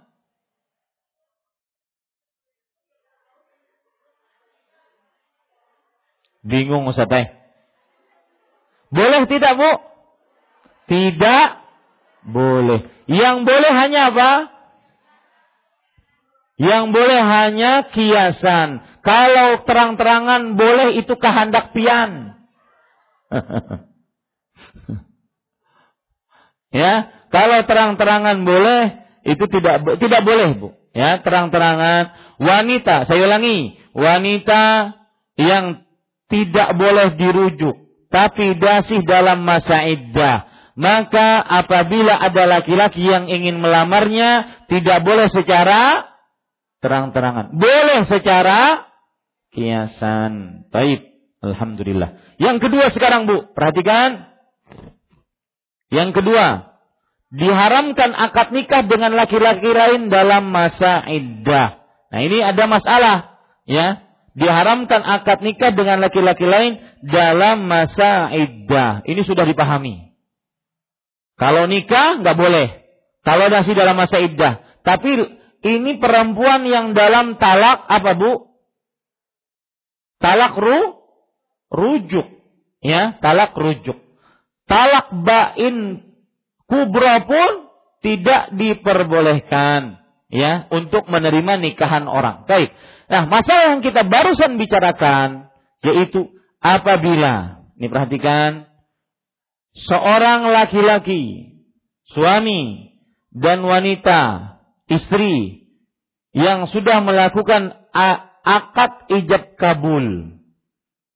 Lalu sang suami mencerainya sebelum berdua-duaan dan sebelum ditentukan maharnya. Apa yang didapat oleh sang istri? Mahar atau hadiah? Hadiah. Jazakallahu khair. Baik. Kalau sang istri dicerai oleh suaminya sesudah berdua-duaan tetapi belum ditentukan maharnya sesudah berdua-duaan belum ditentukan maharnya. Apa yang didapat oleh sang istri ini? Hah? Hadiah atau mahar? Hadiah. Hadiah. Kalau sudah berdua-duaan, tapi belum ditentukan maharnya, hanya dapat apa? Hadiah. Baik. Kalau sudah berdua-duaan, kemudian sudah ditentukan maharnya. Dapat apa bu? Se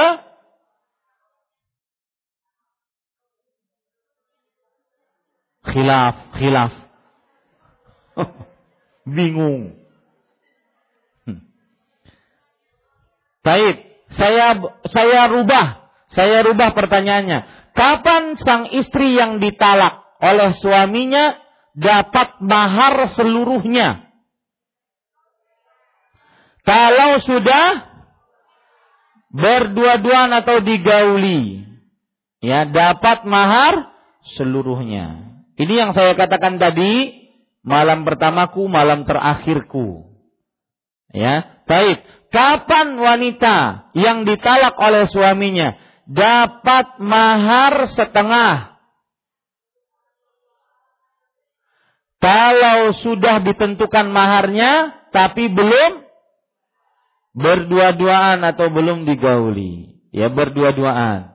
Baik. Kapan wanita yang ditalak oleh suaminya dapat hadiah saja? Kalau belum ditentukan mahar dan belum berdua duaan. Ini ibu-ibu, saudari-saudari muslimah yang dimuliakan oleh Allah. Baik, sekarang alhamdulillah yang ketiga itu apa? Dua poin tadi sudah dipahami dengan baik. Kita masuk kepada poin ketiga. Saya langsung bahasa, bacakan bahasa Indonesia-nya. Diharamkan lima perkara bagi wanita dalam masa iddah. Karena wafat yang dinamakan dengan berkabung. Ini berpisah dengan suami karena meninggal suaminya.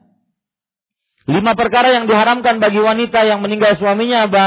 memakai minyak wangi parfum dengan berbagai macam dengan berbagai macamnya. Maka ia tidak boleh menggunakan minyak wangi di badan.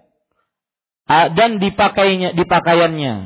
Dan tidak menggunakan sesuatu yang mengandung minyak wangi. Karena Nabi Muhammad SAW bersabda dalam hadis sahih janganlah wanita itu mengenakan wewangian.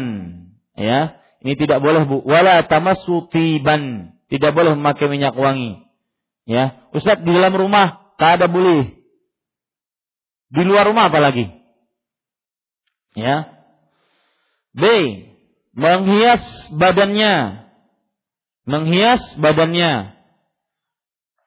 Maka haram bagi wanita memakai pewarna atau semua macam hiasan diri seperti sifat mata, celak, seluruh macam pewarna kulit kecuali dalam keadaan darurat seperti memakai celak untuk pengobatan dan bukan untuk perhiasan, maka ia boleh menggunakan sifat mata tersebut di malam hari dan di pagi harinya ia harus mencucinya dan ia boleh mengobati matanya dengan sesuatu yang tidak digunakan untuk berhias. Ini maksudnya celak ini, Bu. Celak kalau obat maka boleh di, malam hari. Pagi hari harus dicuci lagi. Ya, ini saking dijaganya wanita yang meninggal suaminya. C. Menghias diri dengan pakaian yang disiapkan untuk dibuat uh, dan dibuat untuk berhias.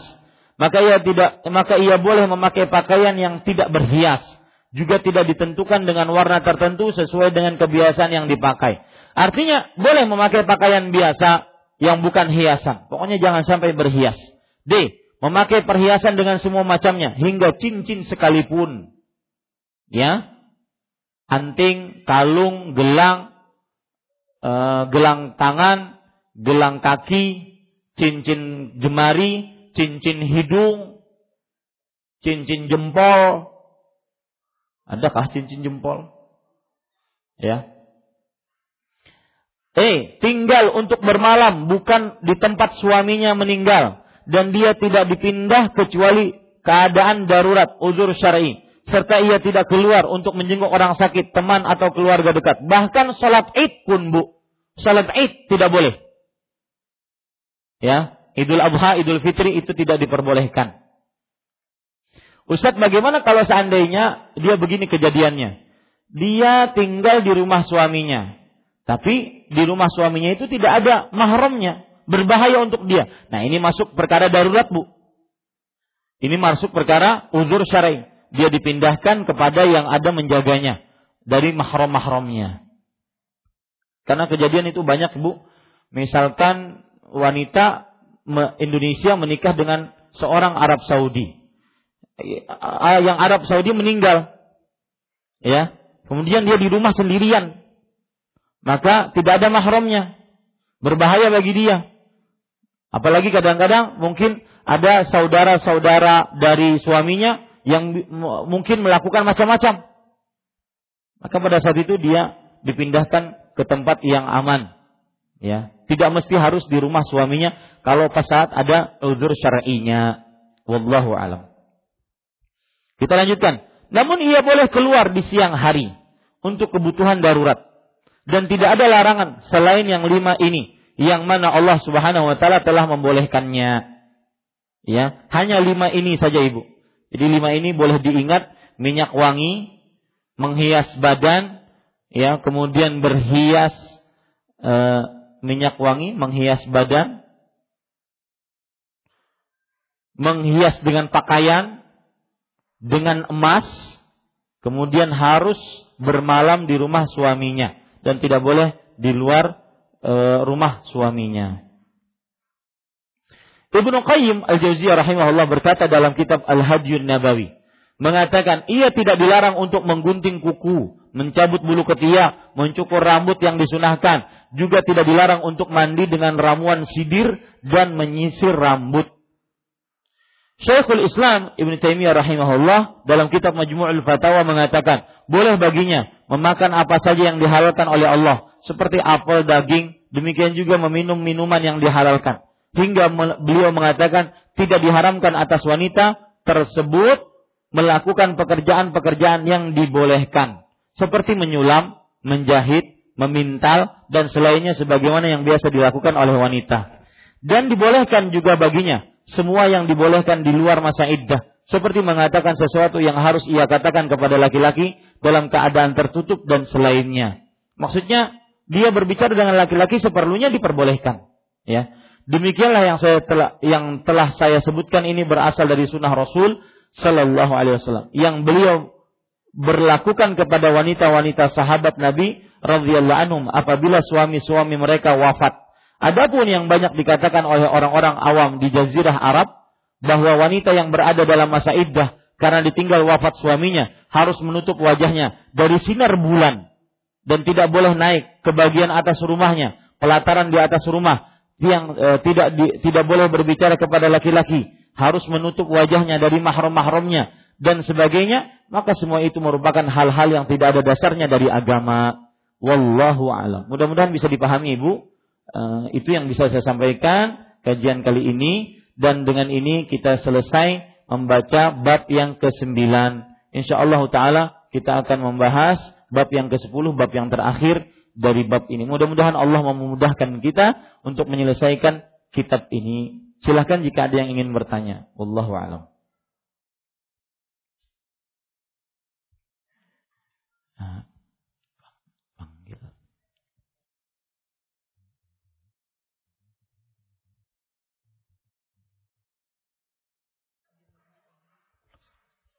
Silahkan Bu.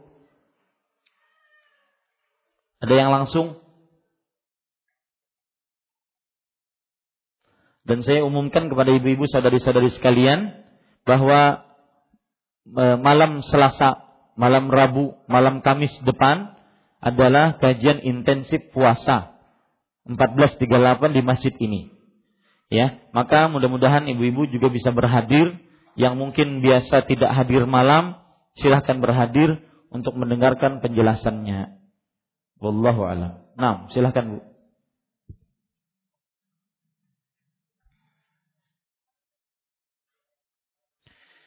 Bagaimana caranya agar kehidupan rumah tangga yang sudah tidak harmonis bisa harmonis kembali? Maka jawabannya ya kedua suami istri ini, kedua orang ini saling menurunkan ego. Itu nasihat saya. Saling menurunkan ego. Dan yang kedua, menanamkan di dalam diri antara suami dan istri agar tidak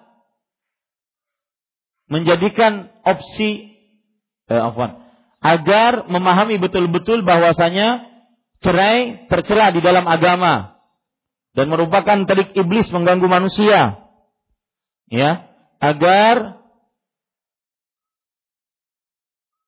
tidak ya, atau yang kedua bahasanya lebih mudah mengetahui bahayanya cerai. Ya, buruknya cerai.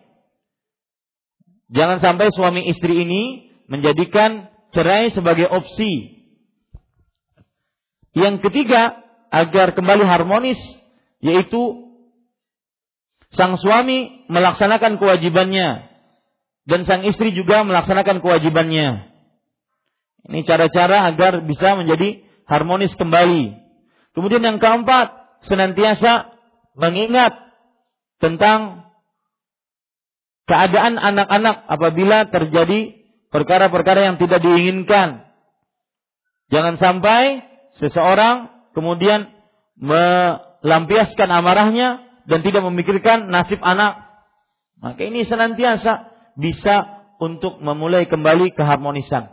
Kemudian juga yang ke selanjutnya yaitu mengerjakan perintah-perintah ataupun pekerjaan-pekerjaan Rasulullah Sallallahu Alaihi Wasallam dengan istrinya seperti misalkan mengajak istrinya bercanda, berlomba, seperti misalkan mengajak istrinya untuk melakukan hal-hal yang di yang menimbulkan keharmonisan seperti misalkan tidur di pangkuan istri, kemudian meminum bekas di, e, bekas minuman di bibir istri.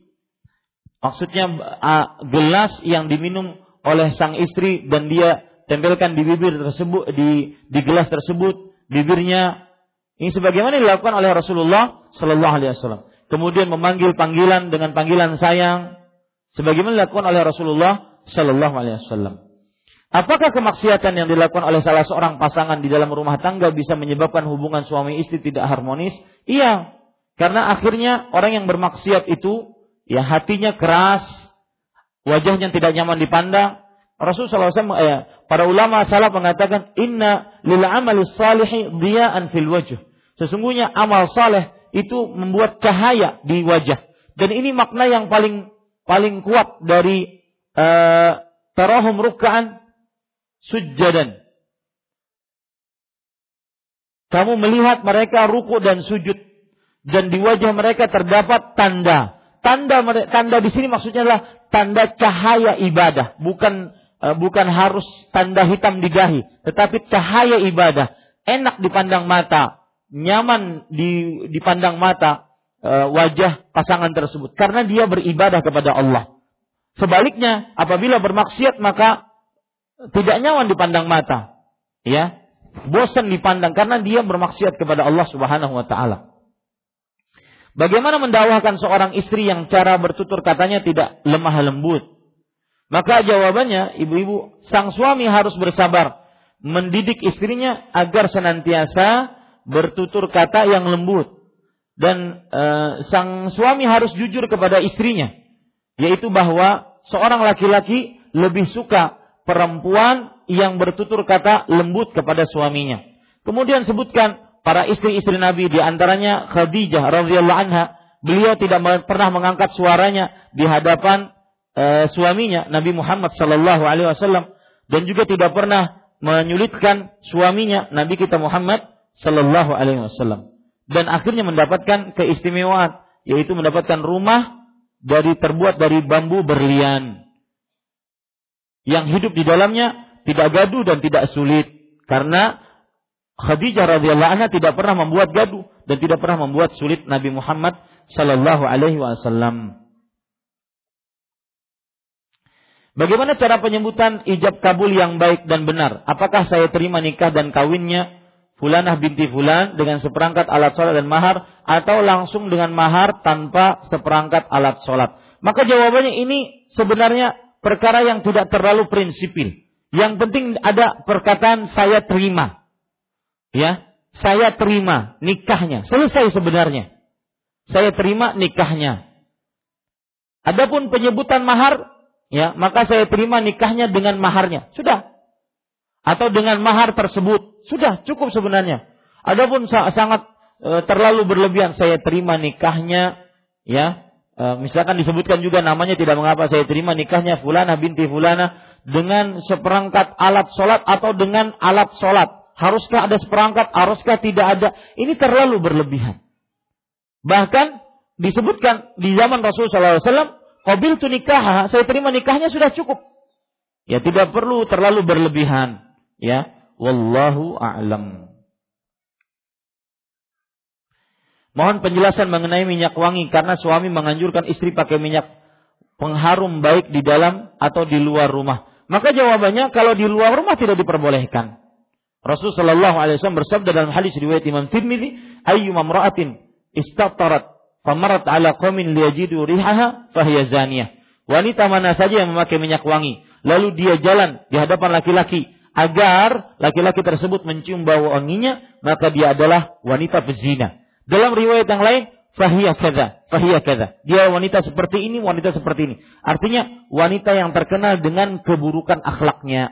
Maka tidak boleh taat kepada suami yang memerintahkan sang suami, eh, sang istri untuk menik, eh, untuk memakai minyak wangi di luar rumah. Karena kaidah mengatakan la ta'ata fi ma'siyatillah, innamat ta'atu fil ma'ruf. Tidak ada ketaatan apa pun dalam perihal bermaksiat kepada Allah. Sesungguhnya ketaatan hanya dalam hal yang ma'ruf. Wallahu alam. Setelah berpoligami, usaha yang dijalankan bersama suami dan istri pertama kolaps. Sekarang istri yang menjalankan dan memulai usaha sendiri tanpa bekerja sama lagi dengan suami. Aset semua dijual. Bagaimana pembagiannya menurut Islam? Apakah suami masih berkewajiban memberi nafkah kepada istri pertama dari usaha suami setelah harta dibagikan? Maka begini, pokoknya sang suami wajib menafkahi istrinya. Sang suami wajib menafkahi istrinya.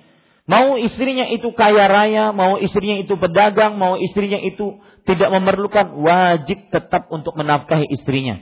Istri pertama dan istri kedua.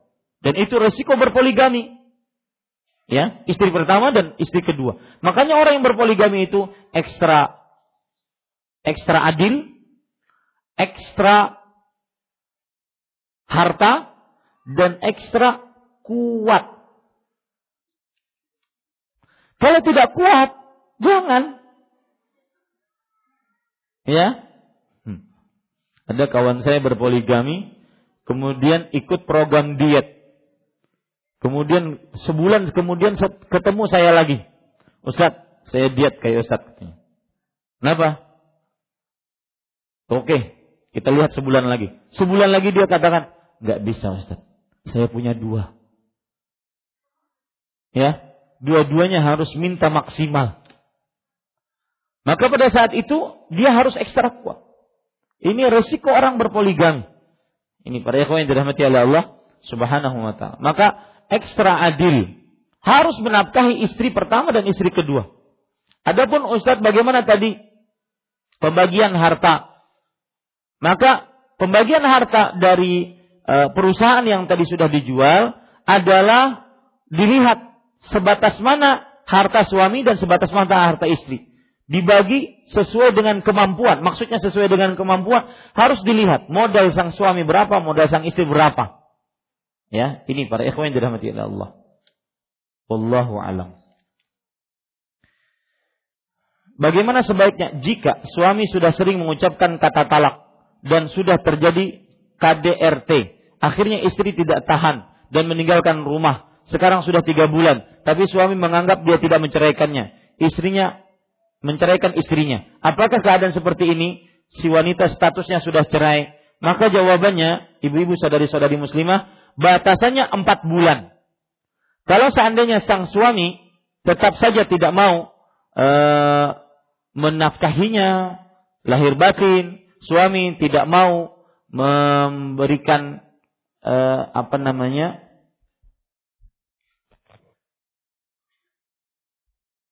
Oh, tapi di sini sudah disebutkan suami sering sudah mengucapkan kata talak. Kalau seandainya sudah sering mengucapkan kata talak, maka pada saat itu dia harus mengangkat permasalahannya ke pengadilan. Ya, ke pengadilan bahwa sebutkan di pengadilan suami sudah sering mengucapkan kata talak. Ya. Karena tidak diperbolehkan.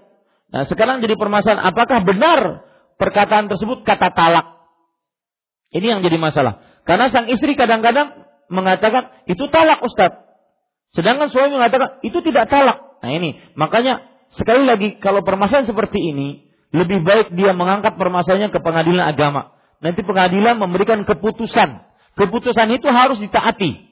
Beda dengan ketika Anda nanya kepada seorang berilmu, ustadz, kiai, ulama, dia hanya memberikan hukum Islam tetapi tidak keputusan.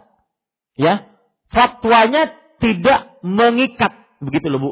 Tapi kalau seandainya hukum pengadilan maka hukumnya mengikat. Paham maksud saya Bu? Paham ya?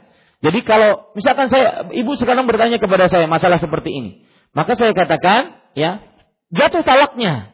Tapi fatwa ini tidak men, tidak mengikat, tidak mengikat.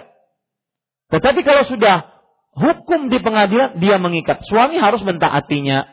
Wallahu a'lam. Jadi kalau secara ilmiah Bu, ini secara ilmu fikih talak ini sudah jatuh talaknya. Kalau seandainya memang sang suami benar-benar mengatakan talak, sudah jatuh talaknya. Ya, wallahu alam. Tapi kalau seandainya suami mengatakan saya belum mencerainya, maka pada saat itu dia angkat ke pengadilan masalah itu. Nah, jadi kembali lagi ke pengadilan Bu akhirnya. Wallahu alam. Bagaimana hukumnya meminta cerai dengan alasan tidak cinta lagi? Kok bisa? Bisa nggak bu seperti ini?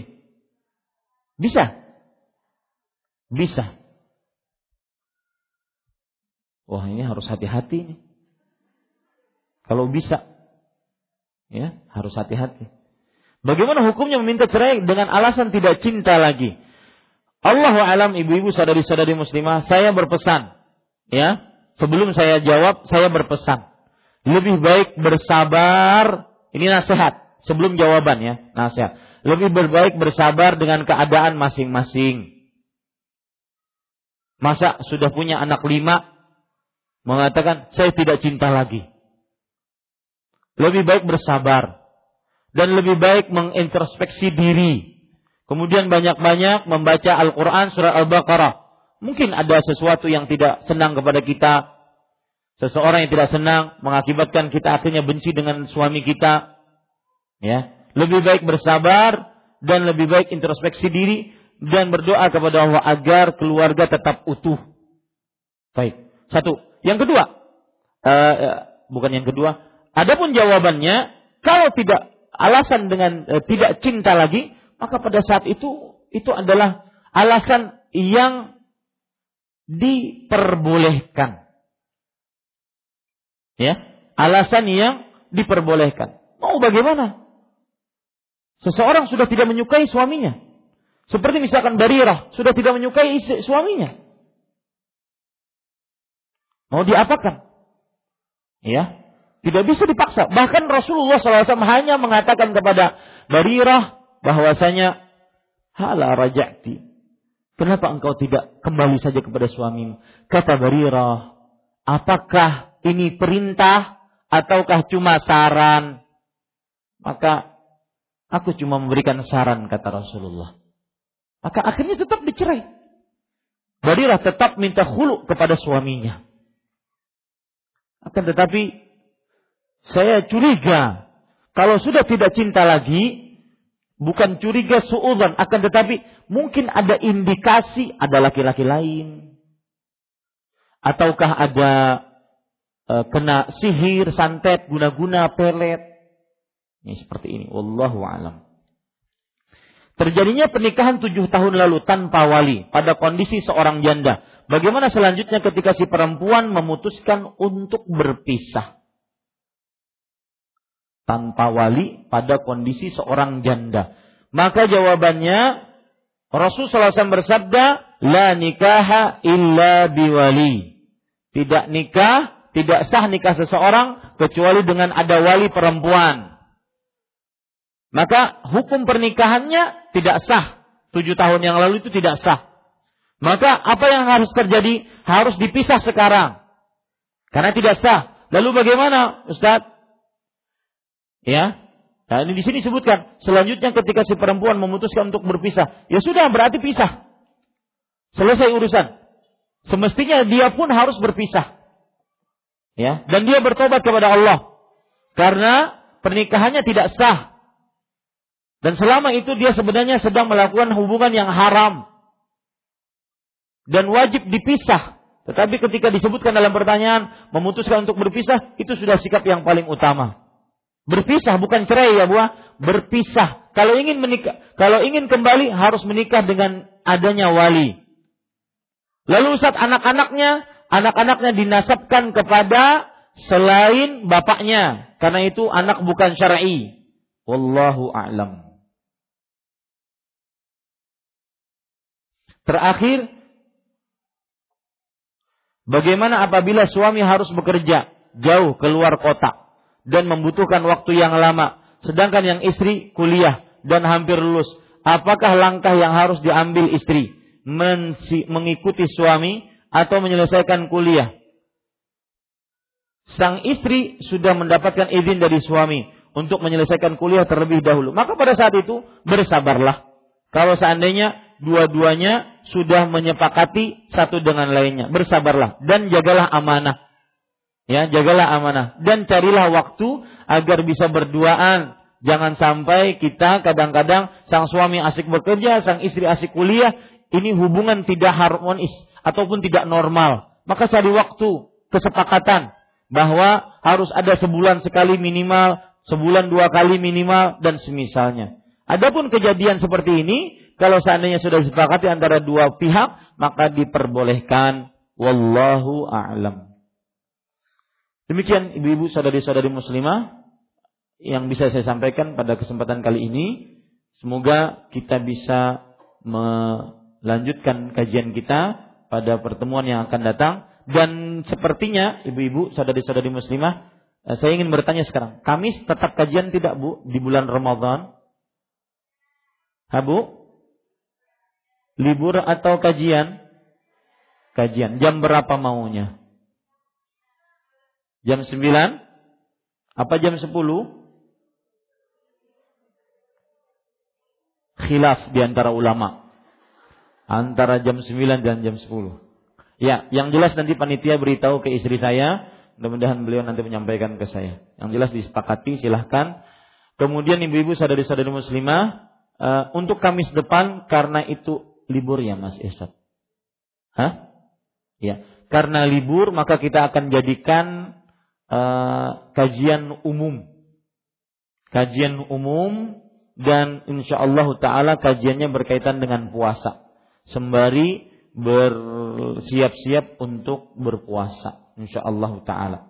Ya demikian kita cukupkan dengan kafaratul majlis subhanakallah uh, dan sebelumnya kajian kitab e, tuntunan praktis fikih wanita ini insya Allah kita akan lanjutkan di bulan Ramadan. Mudah-mudahan Ramadan selesai. Selesai Ramadan kita mencari kitab baru. Mudah-mudahan ada panitia yang mencarikan buku untuk saya yang ada terjemahannya sehingga kita bisa menyelesaikannya lagi sebagaimana kita menyelesaikan kitab ini. Demikian kita cukupkan dengan kafaratul majlis subhanakallah bihamdik Asyhadu an la ilaha illa anta astaghfiruka wa atubu ilaik. Wassalamualaikum warahmatullahi wabarakatuh.